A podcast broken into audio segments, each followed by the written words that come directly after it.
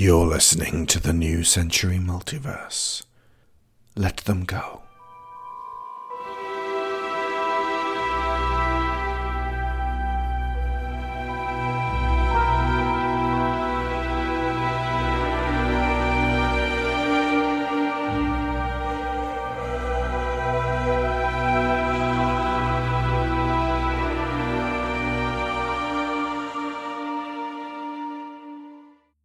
Chapter 14 A Haunting Decision. Rebecca dove in to roll her mother over. I need the doctor. Get across to Ballard Street. Go to the end of this one, then turn right and jog down. And uh, I have to go. You wait with her. And before he could protest, Rebecca had bolted from the back door, and Rafe was left with a woman he had briefly met earlier that day, now in a state of grave illness. He found himself heaving Jane up into a chair and kneeling beside her. Can you speak, madam? He asked, looking into her unfocused eyes. The left hand side of her face, including her jaw, was drooping, and Rafe fought to contain rising panic. I. I'm going to get you a glass of lemonade. You just stay right there. His hands shaking, he rushed out into the darkened shop and retrieved a fresh bottle, finding a glass in the small kitchen area. I promise I'll pay you back for this. He poured her a little. She could not grip, so he held her hand, and she could not swallow easily, so he fed her in tiny sips. Her right eye finally connected with him, and she slurred. Where's my daughter? She's gone to get the doctor. She's a good girl. I know. She's the very best. He patted her shoulder gently until Rebecca burst back in, dragging a middle aged man with glasses and a medical bag. Rafe was ushered to one side while the doctor administered, and Rebecca paced like a caged tiger. Finally, she turned to him. You should go. She said flatly. I can stay and help. No. Go. Rafe studied her face. It was fierce, determined, and riven with fear. If that is what you wish of me. I do. So he went.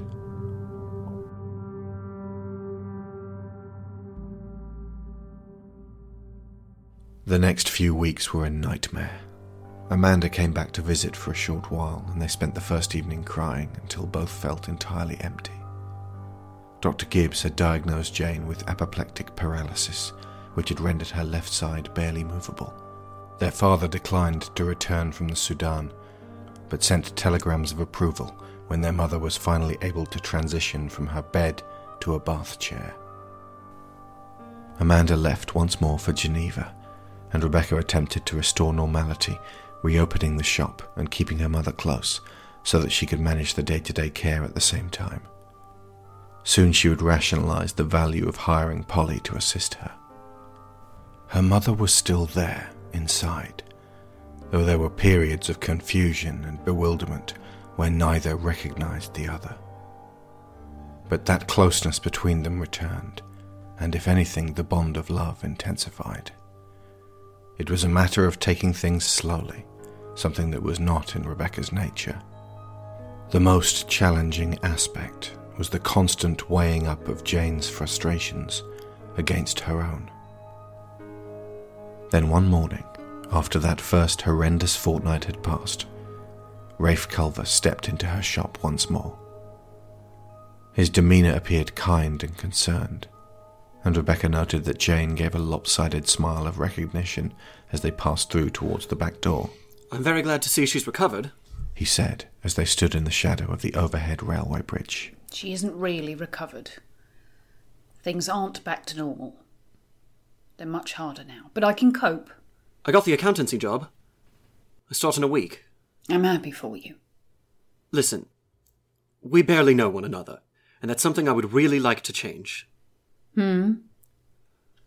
Your father isn't here, and normally I would speak to him about this. Oh, And I could speak to your mother if you prefer. But really, you're the one who has governance over your decisions. You've made that clear enough. His body was trembling with adrenaline, which he suppressed admirably. wait. He drew from his inner breast pocket a small maroon velvet bag. This belonged to my grandmother. Now, And with that, he began to descend to one knee, his eyes earnest and hopeful. Have you the faintest idea what you're doing? I think so. Did you not hear me the other week? If I marry any man, this shop is forfeit. I would give it to you. It's not up to you, it's the law. Now please get up and stand before me. I won't have you kneeling. This is not my begging you, Rebecca. I'm just doing what I always thought I was supposed to do. Well, don't. My life now is not something I want to share. I'm up all night. I can't rest for a moment in case she needs me. But I can cope. I can do this if you will all just let me. I'm not saying you can't. I'm saying I will help you. At this, Rebecca turned and buried her face in her palms. Every man I know has married because he must. And I dare say every woman you know. Would it be such a dreadful impropriety if we, just once, married because of love? Oh, love. At first sight, is it? As a matter of fact, Rebecca, yes. But I thought, let's not lose our heads here. Let me talk to this woman, find out who she is. Then my mind can converse with my heart and we can decide on the best course of action. He put the bag back in his pocket. This was a mistake. Unquestionably. No, I mean I should have waited until I was working in town, called in to see how you were getting on, gotten to know you that way. Then I might verify if these feelings are based on something real. Instead, I rushed here, half out of some foolish, youthful pride at securing some standing in life, and half out of concern for your well being. I should have waited, and I am sorry. So if you will allow me in future, may I call in again? You might perhaps be in better spirits with some rest and adjustment. And I may be less of a fool myself. Rebecca's expression softened, and she crossed the space between them. I am sorry. She reached up to touch his face. You are cut from far better cloth than I just accused you of. And I would dearly like to see what might exist between us. But it is an avenue I cannot pursue. I wish you all the joy in the world. And with that, she turned and went back inside her shop, They're crying. Said Jane as Rebecca passed by her cosy, newly appointed sitting room. Oh, Mamma. Rebecca said, wiping her own face fiercely as she sat down in the adjacent chair. I'll be all right.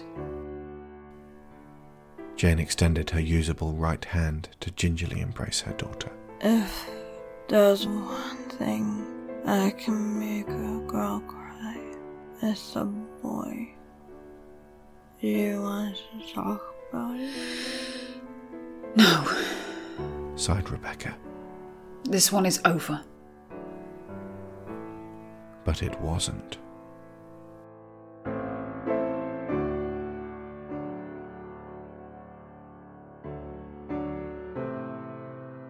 Three years later, Amanda's carriage pulled up and she burst forth, her face a picture of purest excitement. So, what's this surprise you have to show me? Rebecca asked from the shop doorway. Amanda obligingly dragged from the carriage a tall young man with curly chestnut hair, familiar boots, and a few more scars than when she had last seen him. Their eyes met, and for the briefest of moments all was right with the world. Rafe had not returned to Bristol after that first incomplete proposal. She had not seen him about town, and he had apparently declined the accountancy position. As the months and years ebbed by, she had dreamed of that instantly regretted decision over and over, and at each turn in her sleeping mind, whenever she tried to give an answer contrary to the one she had laid down, something terrible happened to snatch them apart. And now, against all probability, Amanda had somehow found him for her and brought him back to put things right. And here he stood, her Rafe, She looked into his eyes and saw that familiar sorrow and concern. And Amanda held up a sparkling engagement ring. Rebecca's heart broke in two. She managed to contain and compose herself, a feat of control which took a few seconds, the nature of which was not lost upon Rafe. Rebecca smiled brilliantly and embraced her sister. My darling! I am so happy for you. He is taking an accountancy position in this very town. Amanda gushed. And we can move into Blackthorn until we have a place of our own. That is, if you're happy to have us. Her face was concerned as she spied multiple conflicting emotions boiling up, much as Rebecca might hide them. Of course you must stay at Blackthorn. It is as much your home as mine. Rebecca cried out. Then she turned to the gentleman. And this is my new brother in law to be, she said. Sir. Might I have the pleasure of your name? My name is Rafe Culver, he said tightly. And I am so sorry to hear of your mother's passing. Truly, I am. Come on in. I shall close up early.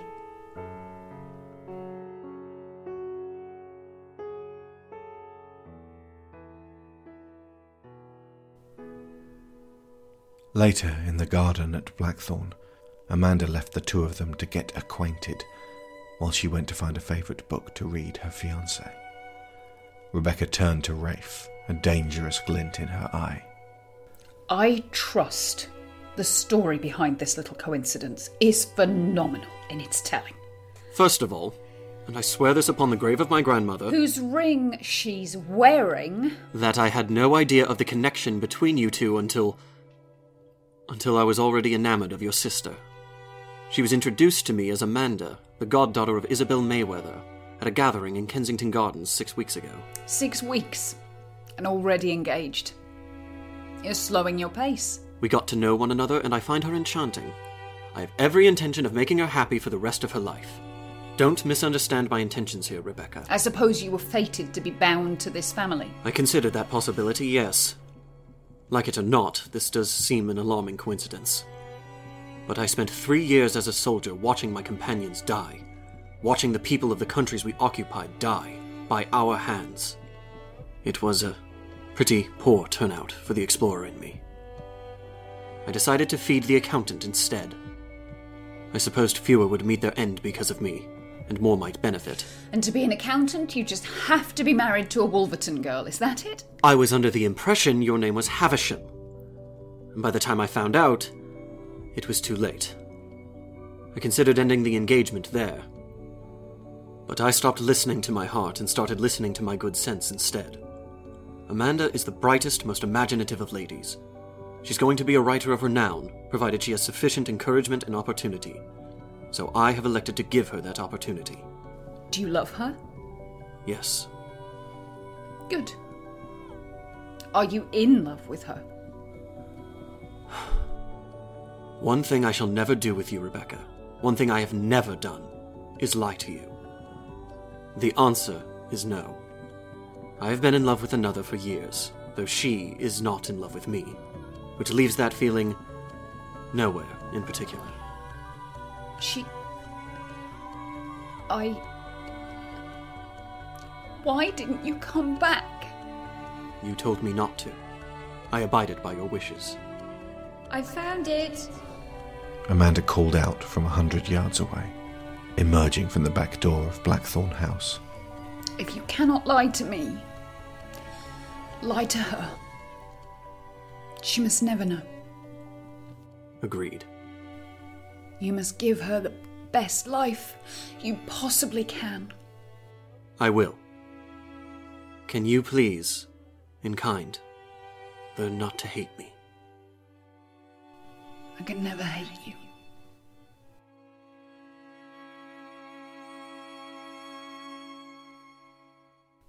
She was in the hallway, her back to Amanda's door again, and aching in the cold.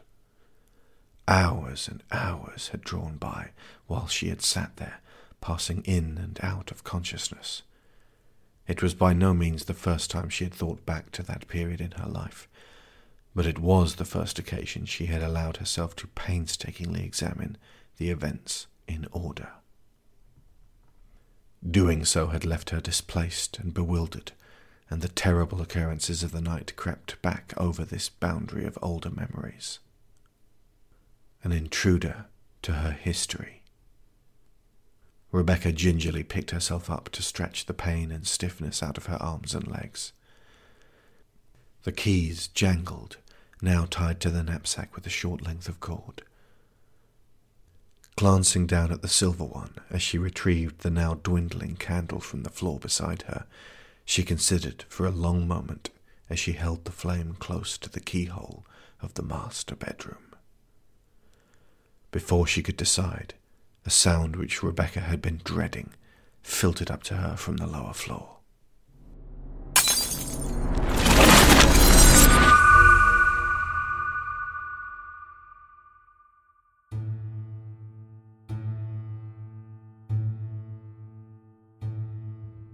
You have been listening to the New Century Multiverse.